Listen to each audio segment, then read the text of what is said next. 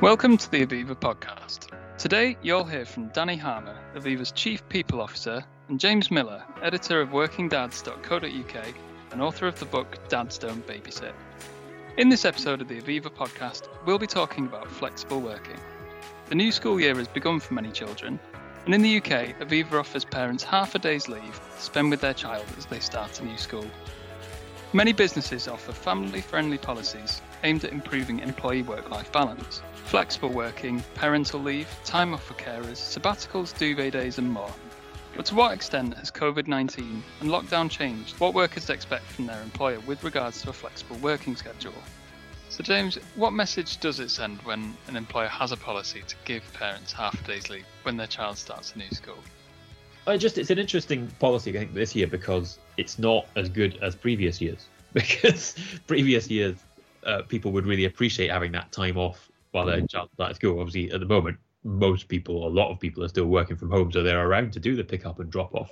So, uh, but you know that doesn't detract from it. But I think its its value is as a signpost. It? It's that thing of saying this is these are our values. You know, it's it's a massive easy way. I'm doing your job for you. You should be saying this bit, but I love it when you say it. It just feels like a massive, very easy, big way of saying this is who we are, and you know we understand that you have those responsibilities yeah. outside of work. As it, even this year, where it's perhaps not quite such a, a generous gift as it might have been in previous years in some ways, the message is perhaps even more important this year than other years because people have so many more concerns outside of work because yeah. there's so much more going on.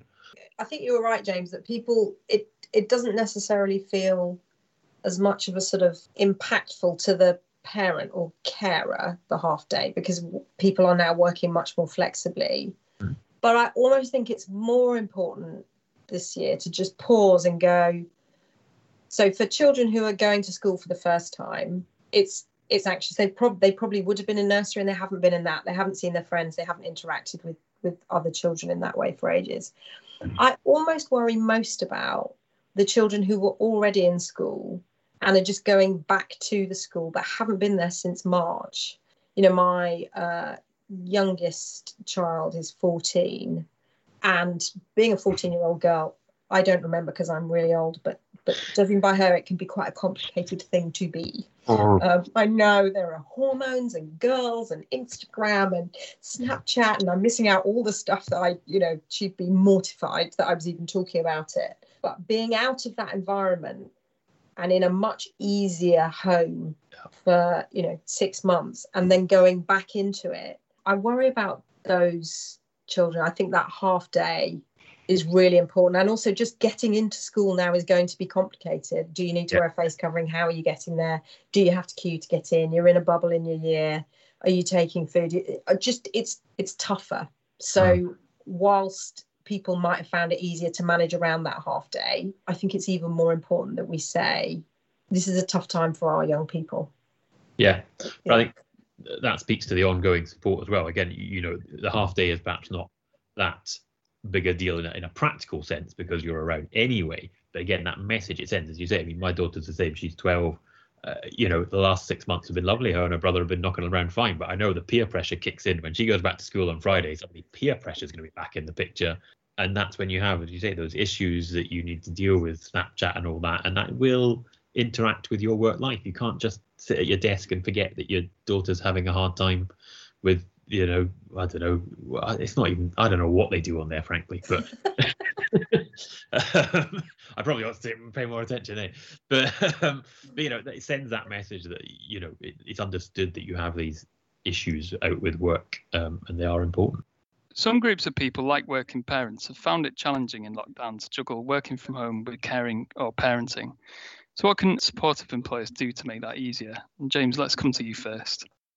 Well, I think, you know, it's something that actually I think a lot of us have learnt to appreciate through lockdown in lots of different ways. But I think the first thing I would always go to is communication. You know, I think we've all learned uh, household communication is really important through lockdown, but communication between employers and employees. And that's, that works both ways. I mean, uh, we're talking about employers supporting parents, but parents have also got to talk to their employers and say, here's what I need, help me. So I think communication is a big one. And the other one is empathy.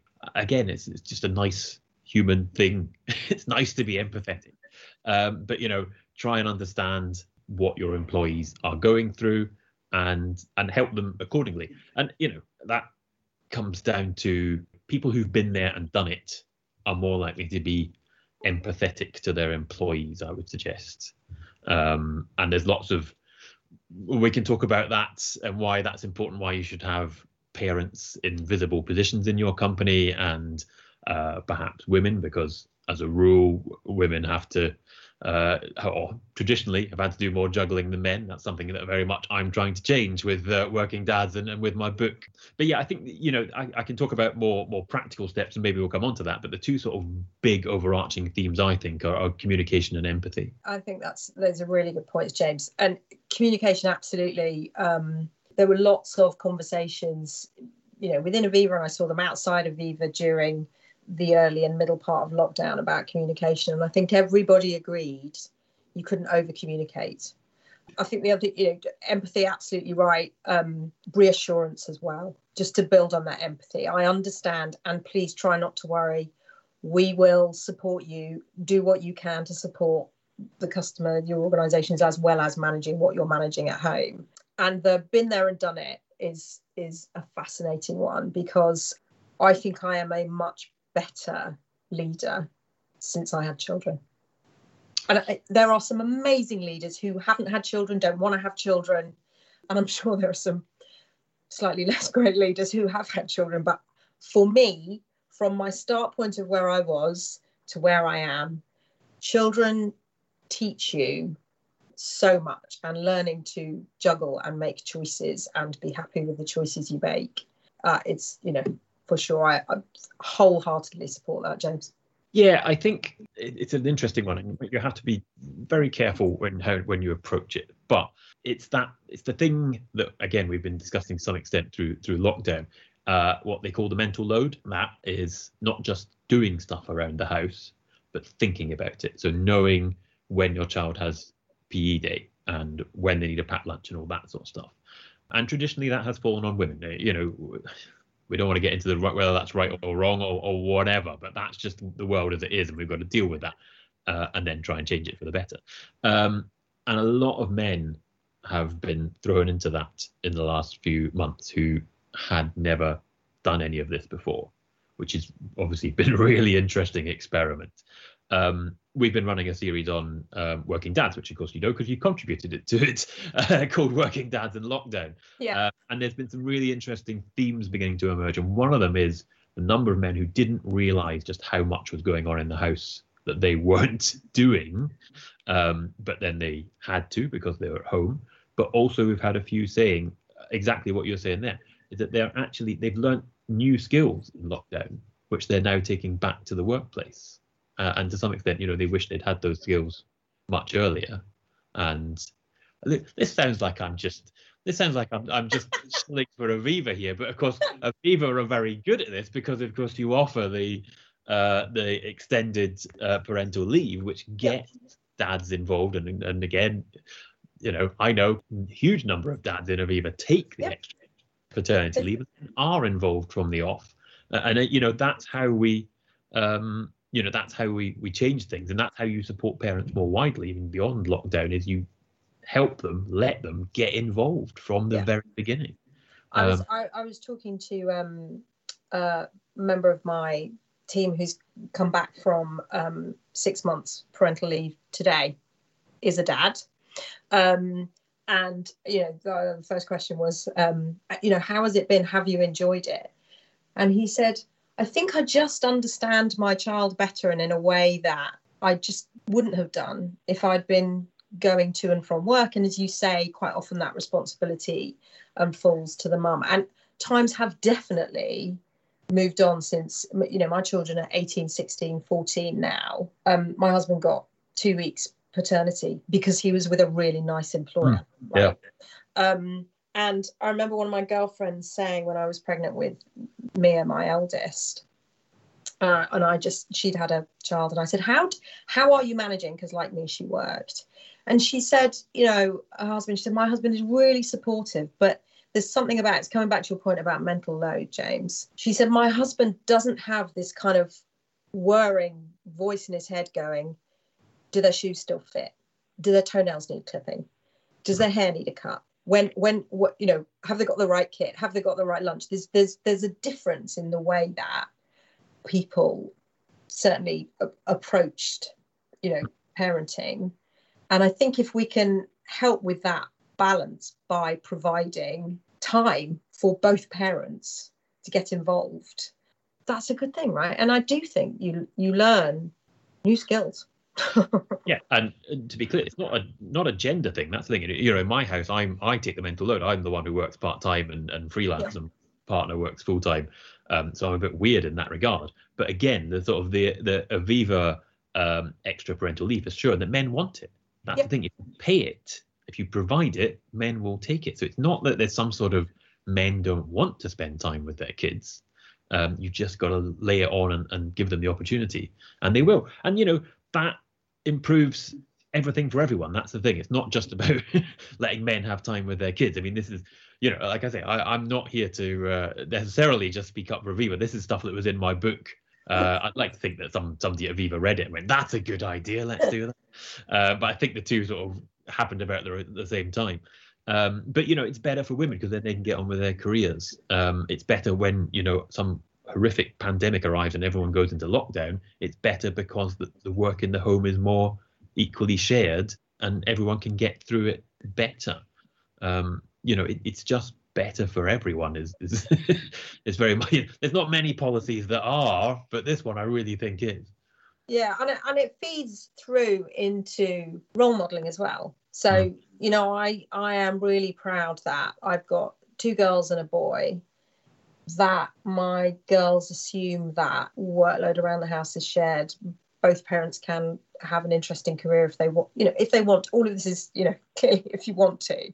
And that you know you you kind of work through it as a as a partnership. And i think you know certainly uh, having been a girl i think it's it has until now been particularly important for girls to see that that balance Yeah, although it is on, on, on one half of it in the sense that it's important to see the, the career side of it. But there's a, a thing called the State of the World's Fathers report that comes out every two years, which is, is showing that um, it's really important for boys to see their dads doing housework. yeah They'll do it as well. They'll again they'll regard it, you know, just as the girls will regard think you can have a career. But boys see that dads do stuff around the, the, the house, and they will then copy that behaviour, and you get that sort of equality. And again, as you say, that that role model thing is really important in terms of having men doing flexible working, um, dads doing flexible working. If you look at the stats, um, there's a huge number of women who um, have flexible working arrangements, but the numbers for men are like less than 10%. But that's not true. It's that men have informal flexible working arrangements. They won't go and say to their line manager, I want to work flexibly. They'll say, Can I get off early to go and pick up the kids on a Friday?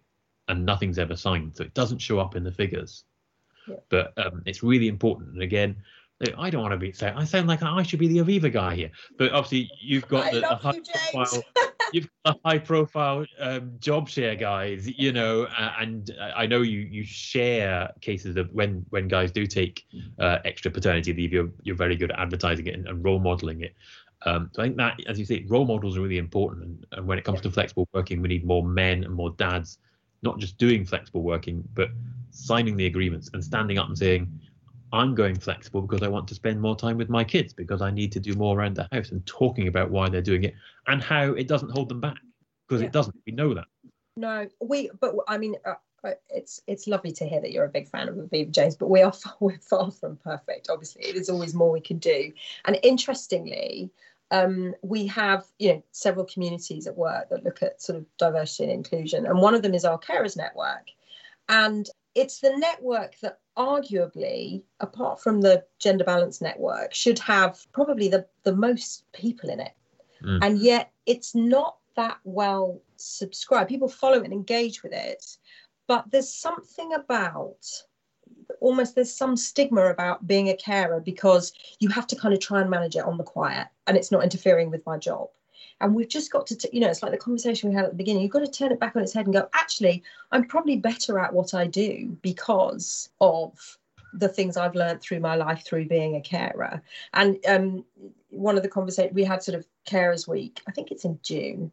And I said, we just need this like loud and proud you know people are people we've encouraged people to come out as lgbt plus. I want people to come out as carers you know hashtag i am a carer and i'm proud of it and it's not something i have to hide.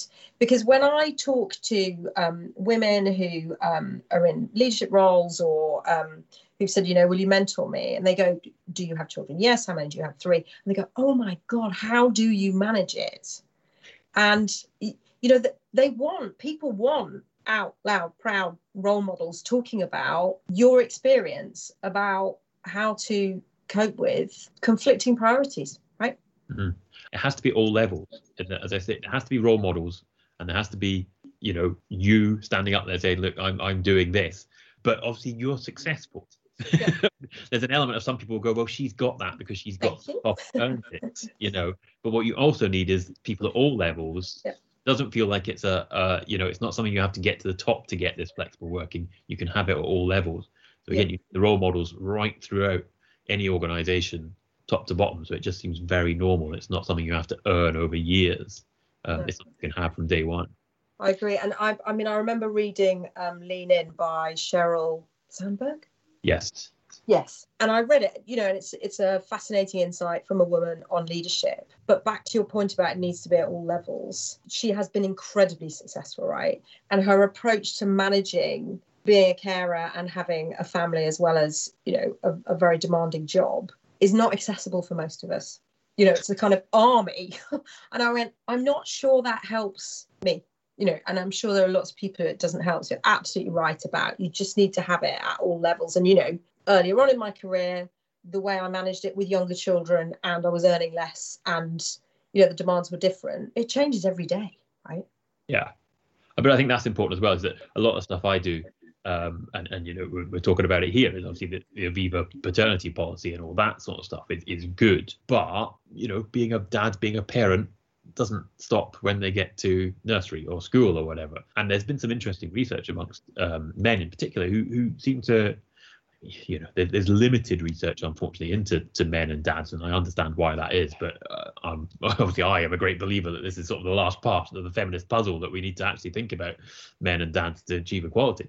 Um, but there seems to be a lot of men seem to regard the switch from primary to secondary school as quite an important moment and that's when they need to be around for their family. They don't necessarily you know they they recognize um, you know those early weeks and uh, obviously but there's sort of when you talk to some of this research has looked at when men would like to be able to work flexibly. Um, a, a, surprisingly large proportion cite this change from primary to secondary school, and of course that is a big, you know, that's a big, big change in your child's life. And after that, to some extent, there aren't any as a parent. I mean, God knows it, it never ends, as, as you know better than me, because yours are slightly older than than mine. But um, in terms of sort of being around and, and being around to help your kids, I guess that is sort of the last one. You know, I suppose you go into exams and stuff, but that yeah. that change and it's interesting um, that it's not just about babies and paternity leave. It is uh, you know flexible working and and parenting and flexible working is something that has to go again right through. And then of course, yeah, you, you, you might then become a carer one way or another. Uh, not long after that, so it's yeah, flexible working just needs to be the norm um, right the way through. I'd suggest. And, and what I've found is that as they get older, the questions and what they need help with mm-hmm. becomes much more challenging for you as a parent.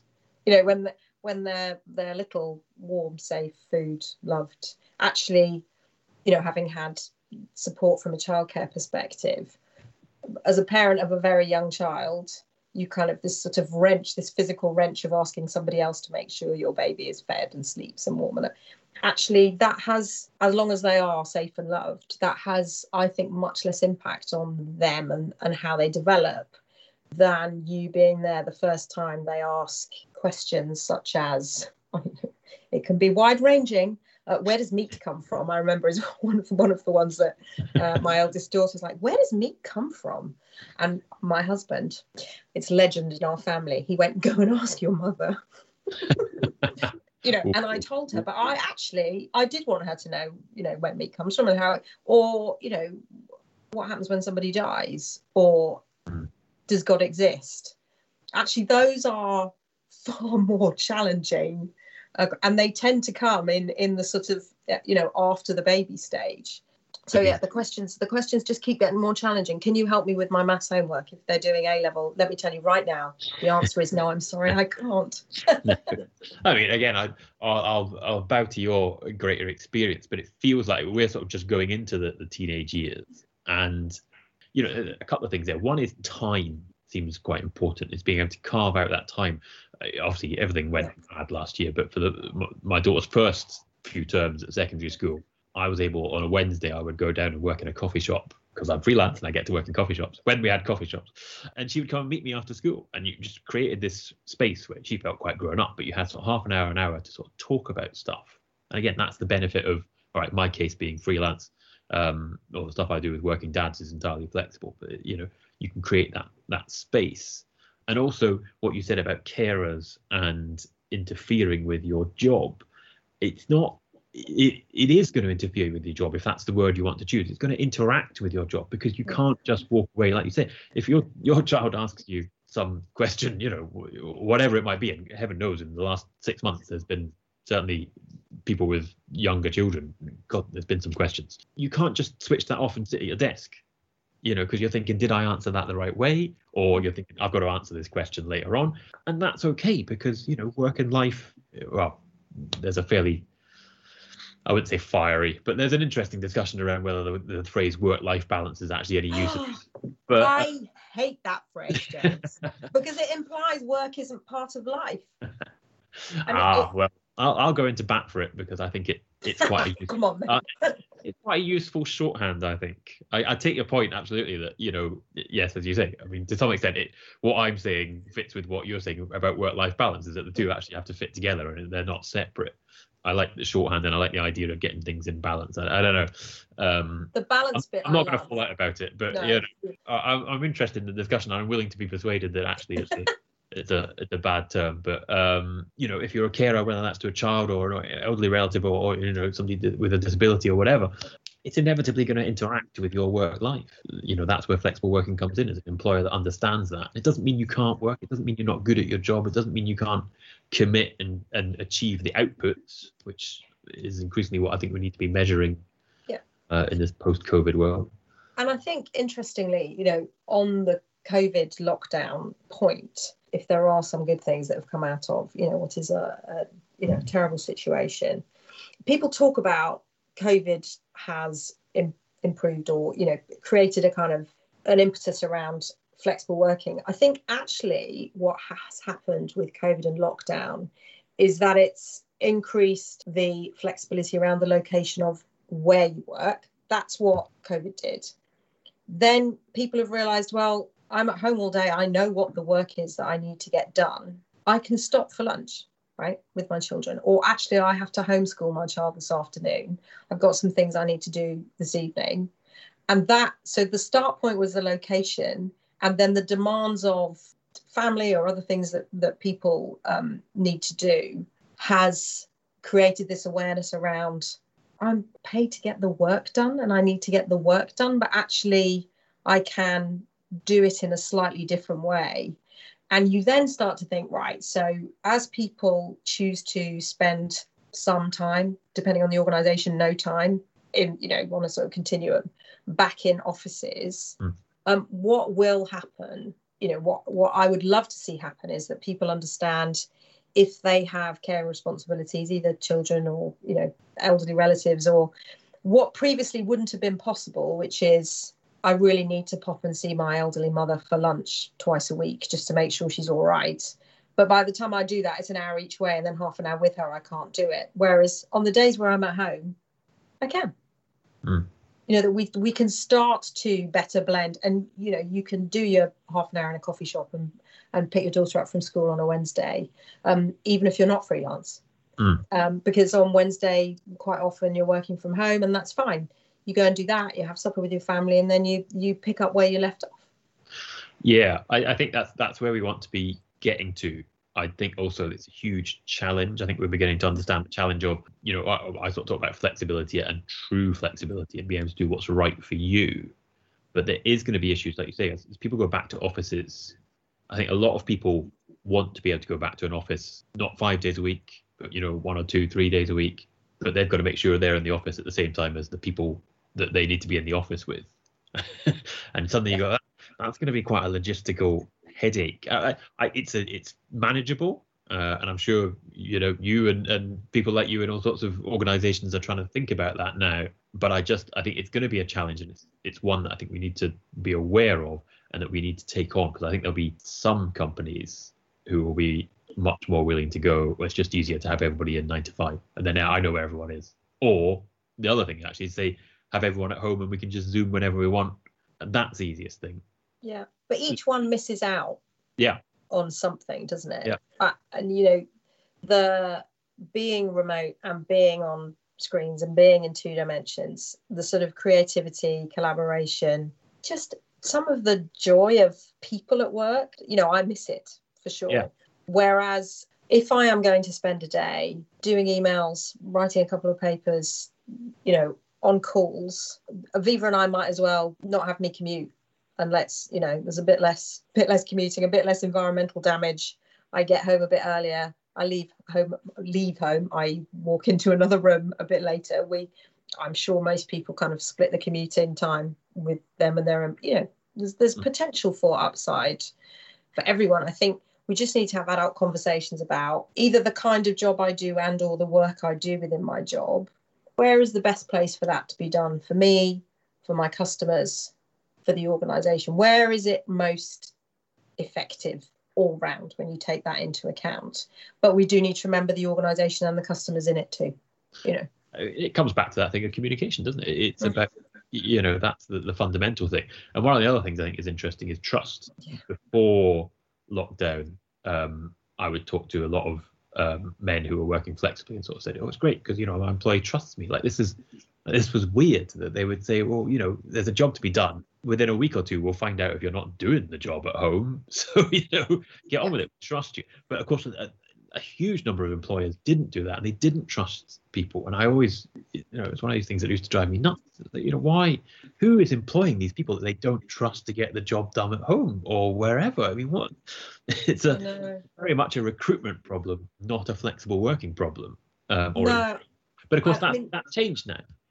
Yeah, I think, and, and it has, it definitely has kind of bust the myths around people don't work as hard at home. Mm. For sure, I, I think that you, you know I had conversations um, with a few, very few leaders, and was on you know sort of other other discussions, not not just in Aviva, where people saying, well, when someone's at home, how do I know what they're doing? And you just have to go right when they were sitting twenty feet away from you in an office, looking at a PC screen. How did you know what they were doing? Yeah. Come on, you know these are adults. If you have concerns, ask somebody. Just, just most people turn up. They want to do a good job. They really do. It's so weird. I mean, that, that whole mindset of you know, because you would find out if you if you employ somebody and they're not doing their work, you're gonna mm. find out pretty quick. If you don't find out, then you've got some weird non-job that you're hiring somebody for. That, yeah, you can. There's a cost saving for you right there. that doesn't seem to be helping them. anybody do, doing that. It's just that mindset. I, I don't know. You know, I can can never quite get my head around it.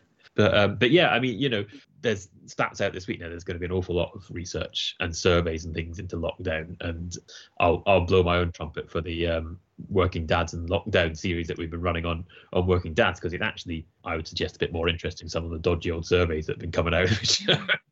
um, but the one one that caught my eye this week was about productivity, which is as uh, and it was quite a big one. It wasn't it was American, but it was a big big survey to be fair, so it seemed fairly robust. Um, but it, it's it's not changed essentially. It's like um, two thirds reported that productivity was the same, and about a quarter were reporting that producti- productivity had actually gone up. Which, to those of us, you know, if you read my book, we make the claim that productivity will go up if people work flexibly. It's, it's very gratifying to see that that has now come to pass. But yeah, people, you know, will get the work done, and they they will, to some extent, they might even get it done more effectively because they want to be able to go and have the evening with their kids, or you know, whatever, do their hobby, whatever, you know, go and Yeah. train for a marathon if we ever have marathons again. But you know, um, so yeah, I think we, we've fairly comprehensively busted the idea that that working from home leads to a drop in productivity and just people sitting around drinking coffee and listening. Yeah, no, I mean, if if anything, as well as you know the point you make about people should be able to, and technology enables it, right? People should mm. should be able to be as productive, depending on the kind of work they're doing. I think the creativity and collaboration is is trickier. actually, sometimes what I worry about is that people are working harder from home because all of the boundaries that existed have gone. And certainly when we were on sort of full on lockdown and um, there wasn't, you know, there wasn't necessarily a lot else to do. So, well, I might as well. And people, you know, I did see people getting exhausted. There's also something about working in this way all the time, just looking at a screen, that can be very wearing for people. But yeah, I, I think um, productivity in terms of a big proportion of what we view as work should be possible to do from any location if you give people the right technology. But that's where the reassurance comes in as well. Again, is that people sometimes felt they had to keep working. Yeah. Whereas actually, you need to say, look, it's fine. We understand it's a strange situation. Do what you can, or, or you know, here's the outputs. a lot of it comes back to um, an increasing focus around all this is line managers um, who are you know trained to support people and trained to buy into flexible working. And I think before the pandemic, the sort of the risk reward calculation for line managers was weighted towards well the risk of letting somebody letting somebody work from home or whatever. You, you know they had too much to lose. It was often the way it felt in, in an organization with a uh, a less than enlightened attitude. Whereas now we've obviously got the experience of working from home uh, and the, the, risk reward calculation i think is is altered. Um, i hope so anyway. But i do think line managers are uh, you know support reassurance all that stuff. I think line managers come uh, key to all that line managers are absolutely key and they're key when people are worried. They're key when people think there's this sort of ambiguity, when they're anxious, and when things are changing. And there was a sort of, you know, a soup of all of those things going on during lockdown and certainly in the early stages. And and we spent a lot of time at Aviva helping leaders understand what impact they could, you know, here's how to lead remotely, here's how to do a one to and it might sound ridiculous, but just pushing masses of information and support and guidance to leaders and just reminding them to make sure that they were checking in with everyone in their team at least once a week. Great leaders do that anyway, mm. but genuinely saying, right, hi, how are you? And then, you know, how's the work going? How can I help? How can I support? What do we need to focus on? Uh, and I think the quality of conversations and the connection that our people feel to their leaders, and probably the conversations becoming more adult um, mm. has improved. Weirdly, you know, counterintuitively almost when people have been remote. That's all we've got time for on today's Aviva podcast. You can catch up on all things Aviva at aviva.com or our SoundCloud account, Aviva PLC.